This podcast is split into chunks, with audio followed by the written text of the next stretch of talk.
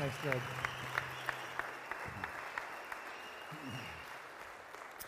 Well, as I said in first service, it's not only a delight to be with you, but I would like to take that video and this group with me on the road and just, uh, in fact, I, I said to Sam, uh, if he didn't have anything going on next weekend, I'd be glad to take him someplace, but I think he's got plans.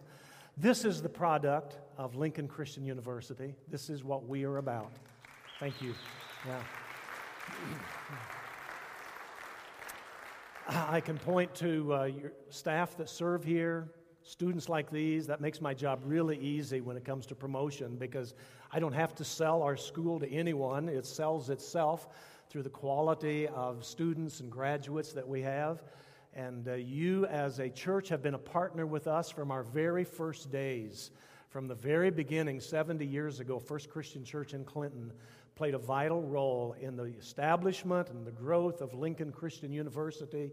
You have sent us students, you have faithfully supported us financially, you have allowed your uh, preachers and ministers to teach for us from the very early days in so many ways.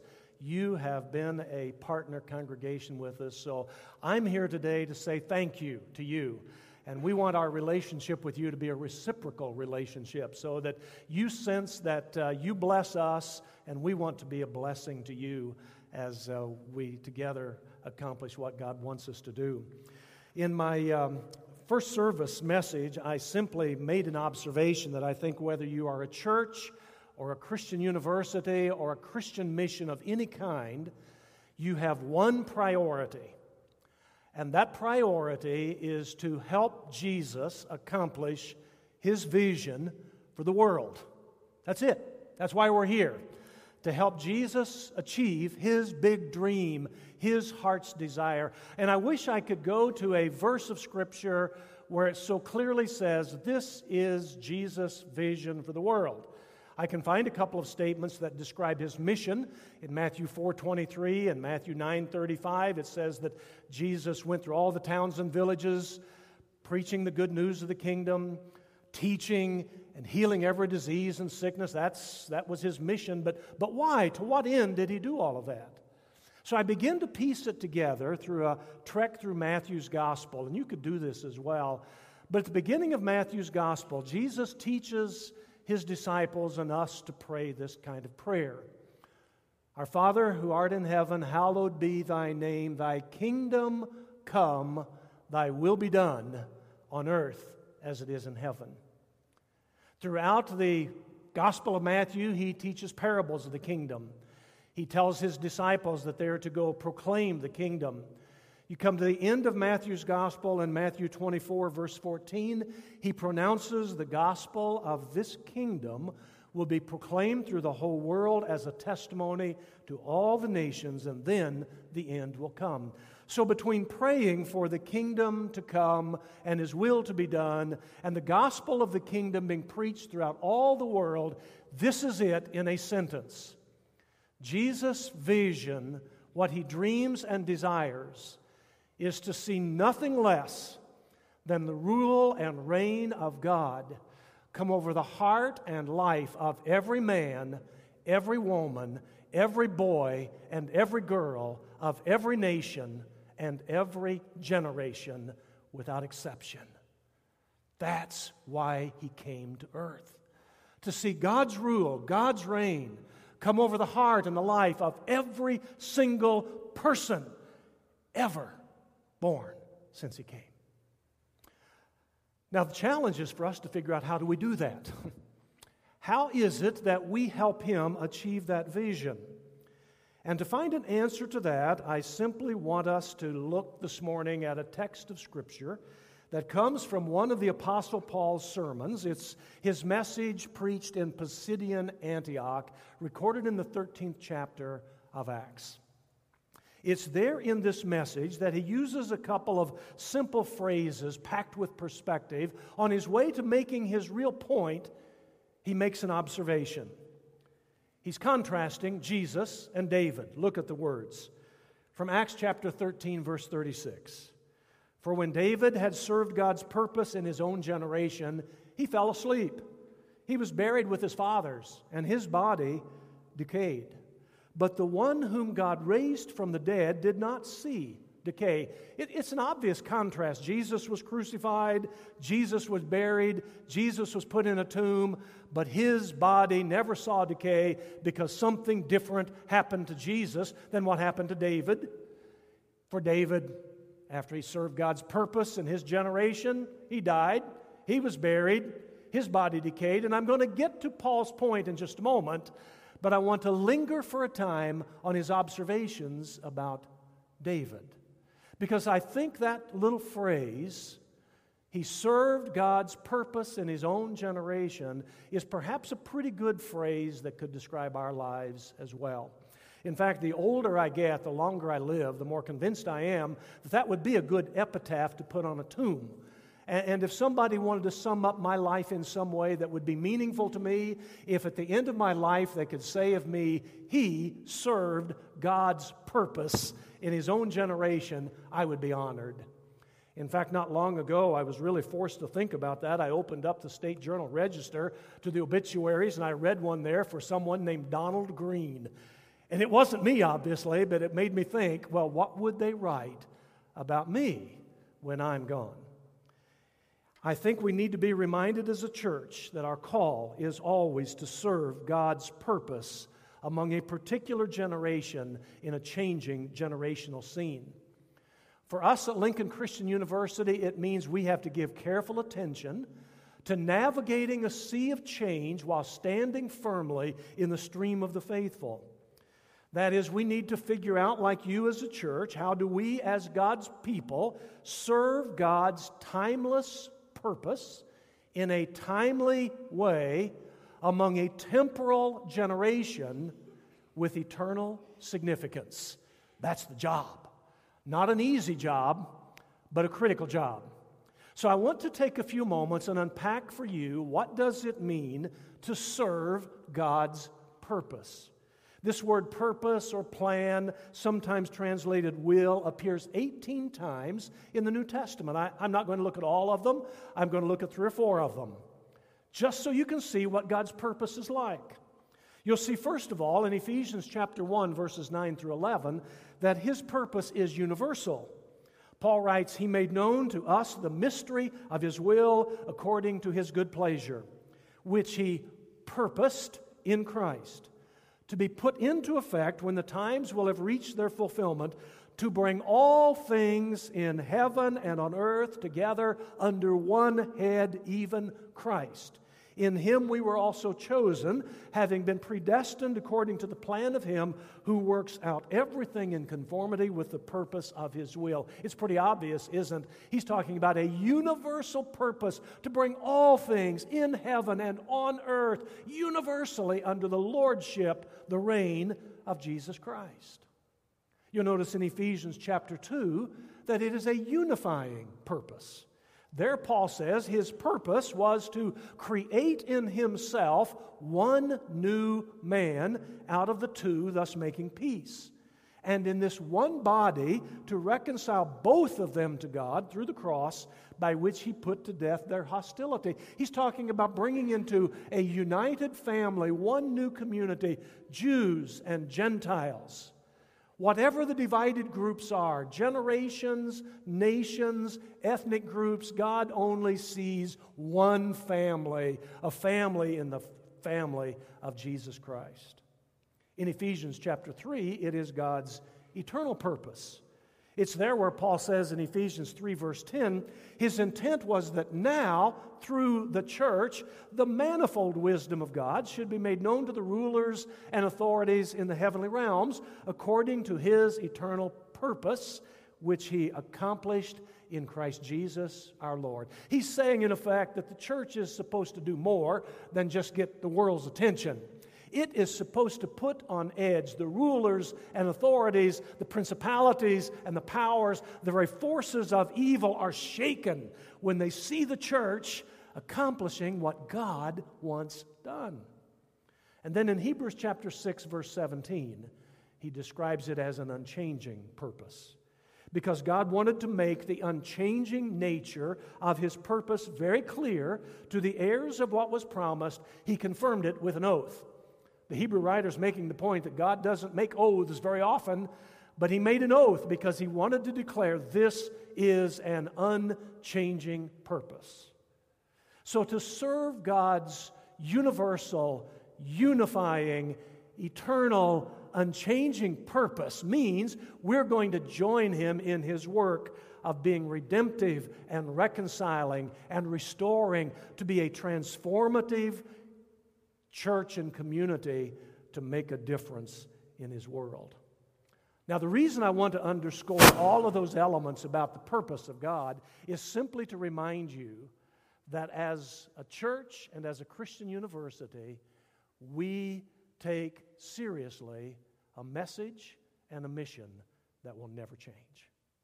If that ever changes, God will withhold his blessing, he will remove his promise, and we are doomed to fail.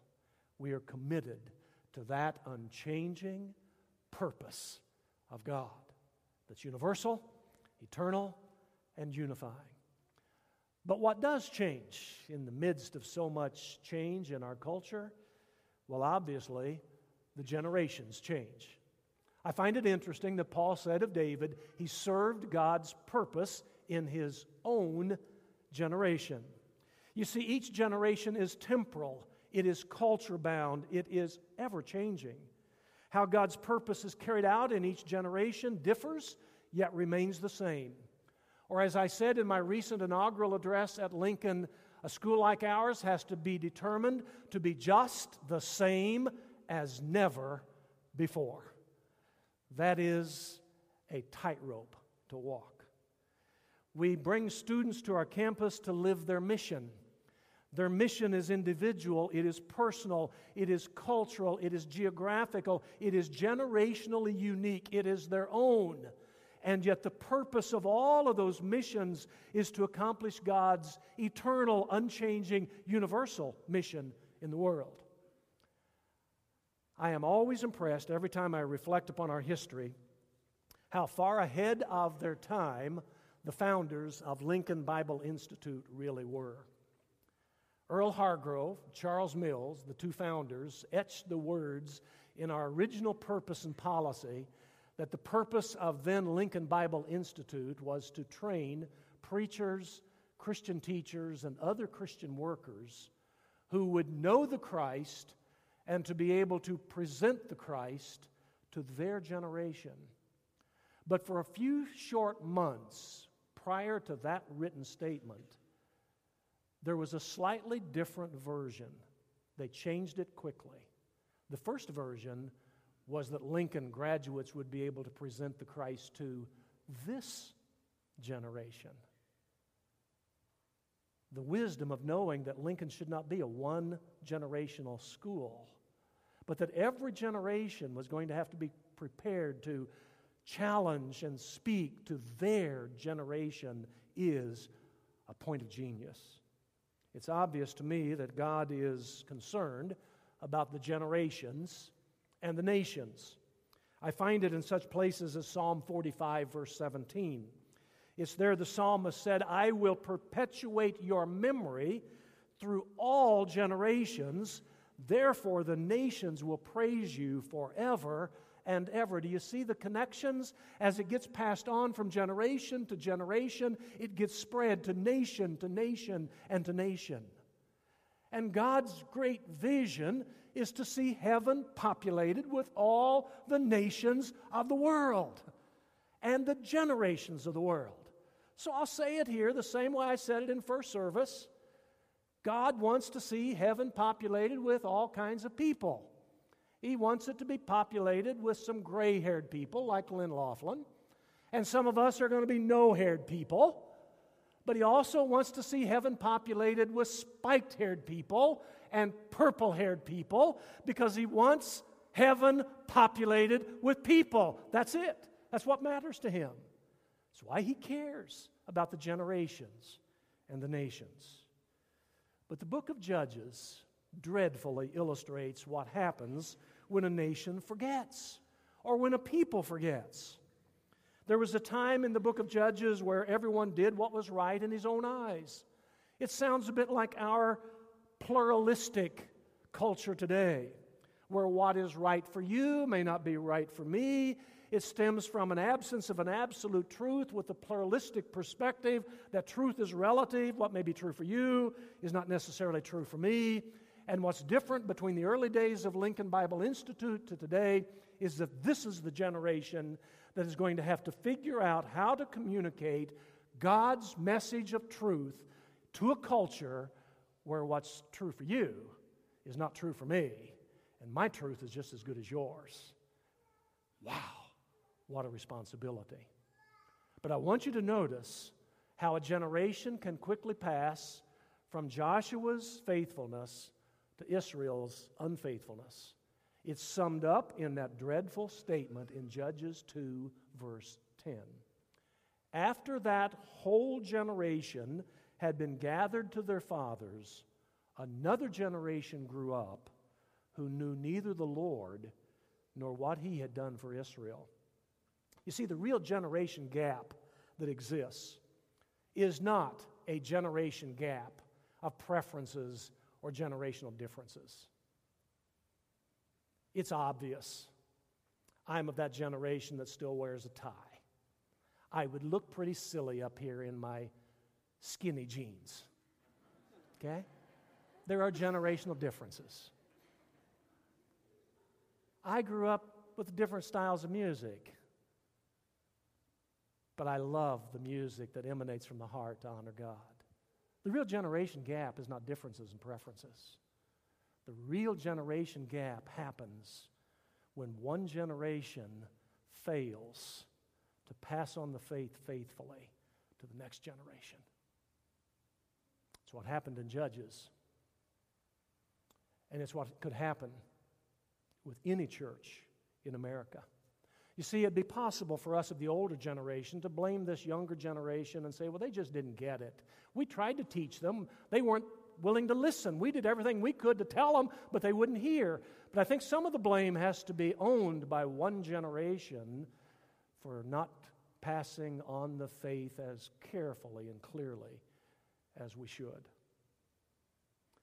They fail to do what the psalmist urged in Psalm 145, verse 4 One generation will commend your works to another, they will tell of all your mighty acts. So let me just fast forward to today.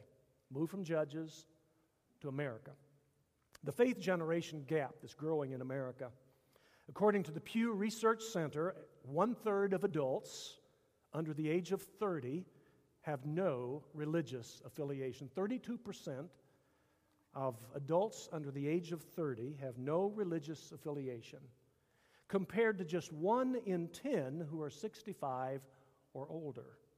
So it goes from 32% under the age of 30 to 9% age 65 and older. Young adults today are also much more likely to be unaffiliated than previous generations were at a similar stage in their lives.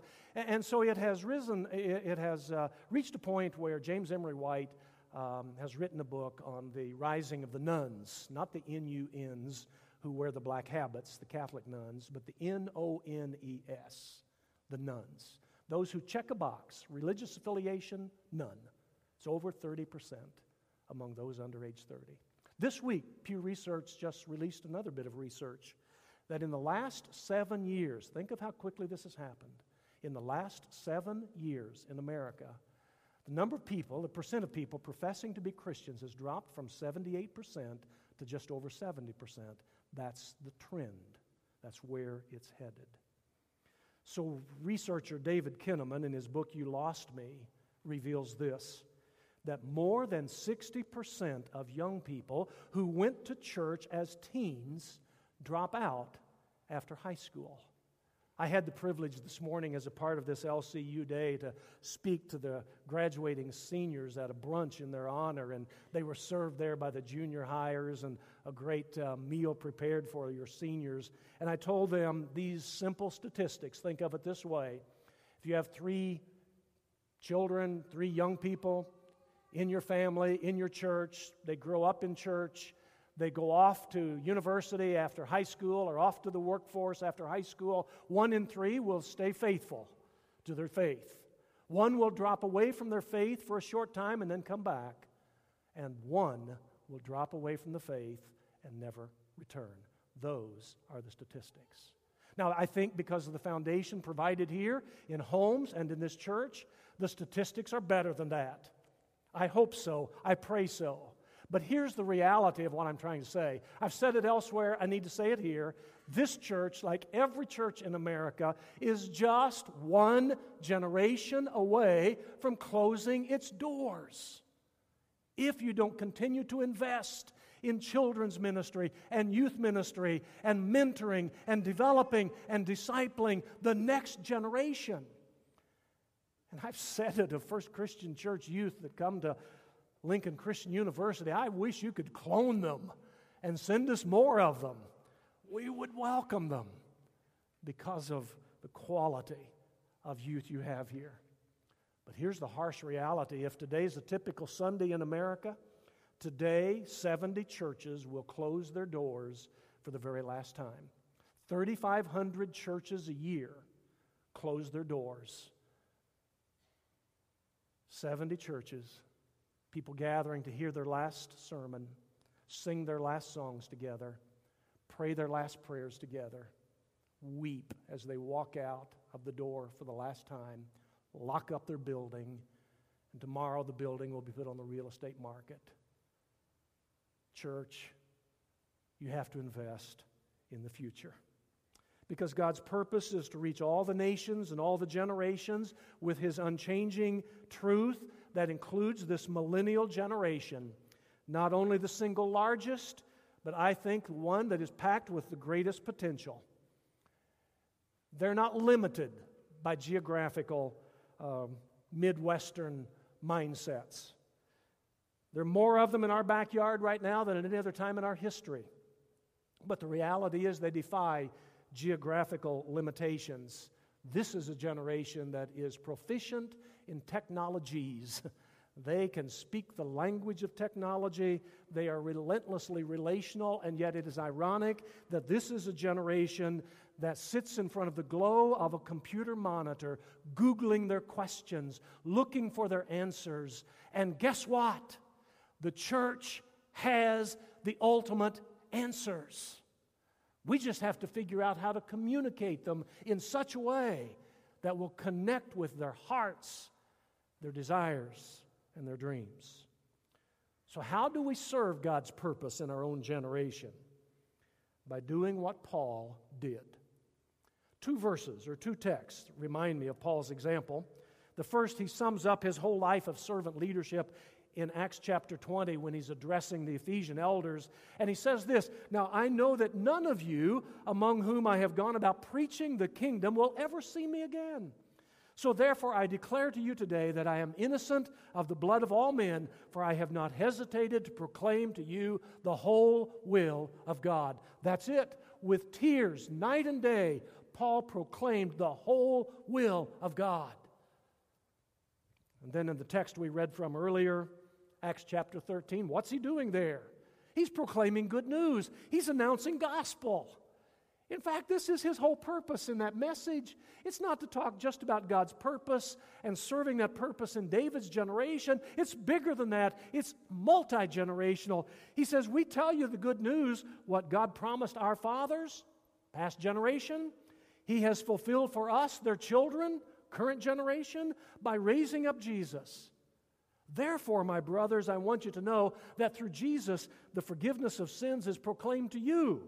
Through him, everyone who believes is justified from everything you could not be justified from by the law of Moses. It's from generation to generation to generation. To be sure that we stay on course with what really matters. How do we do that in a sea of change? I'm reminded of the words that have been attributed to Thomas Jefferson.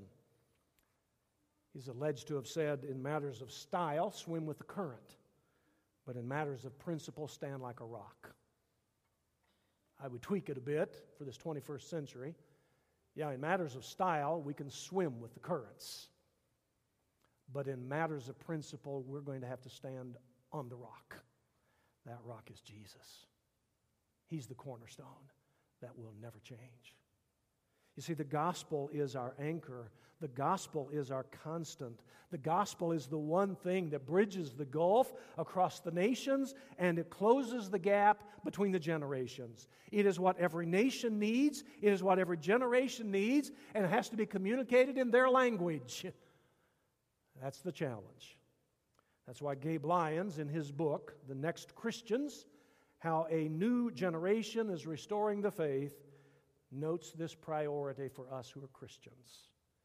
He says the first thing for the Christian is to recover the gospel, to relearn and fall in love again with that historic, beautiful, redemptive, faithful, demanding, reconciling, all powerful, restorative, atoning, grace abounding, soul quenching, spiritually fulfilling good news of God's love. And I have to tell you, this generation gets it better than my generation did. My generation truncated the gospel into making it something like a get out of hell free card that can get you into heaven. When in reality, the gospel is all about bringing the kingdom of God into the cultures of the world to change society and to change our world. That's why at Lincoln, we are committed to being a transformational community of global difference makers. That's important. You see what God said through Habakkuk and the Apostle Paul, he's saying today, he's still at work, he's still on mission. Paul quoted from Habakkuk in that 13th chapter sermon by saying, Look, you scoffers, wonder and perish, for I'm going to do something in your days that you would never believe, even if someone told you. I'm convinced this generation is going to do that. I am absolutely convinced they are going to do something so dramatic that it will cause the world sit on edge.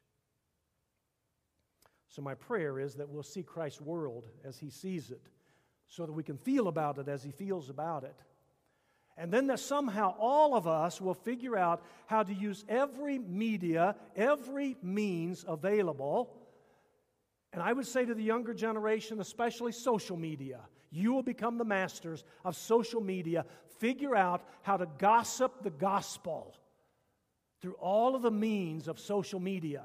How do you tell the good news? How do you share the story? How do you present to a watching world what we have to offer? It's the cure available, and it can be spread contagiously through social media.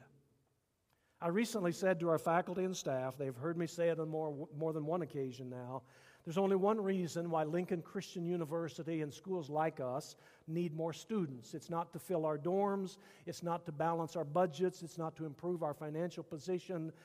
The only reason that we're praying for more students is because the kingdom of God needs more workers.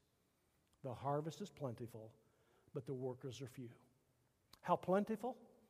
there are still 6,900 unreached people groups in the world. That represents about 3 billion people. There are still 1,967 languages that have no scripture translated into them, not a single verse. And 339 of those people groups are in China.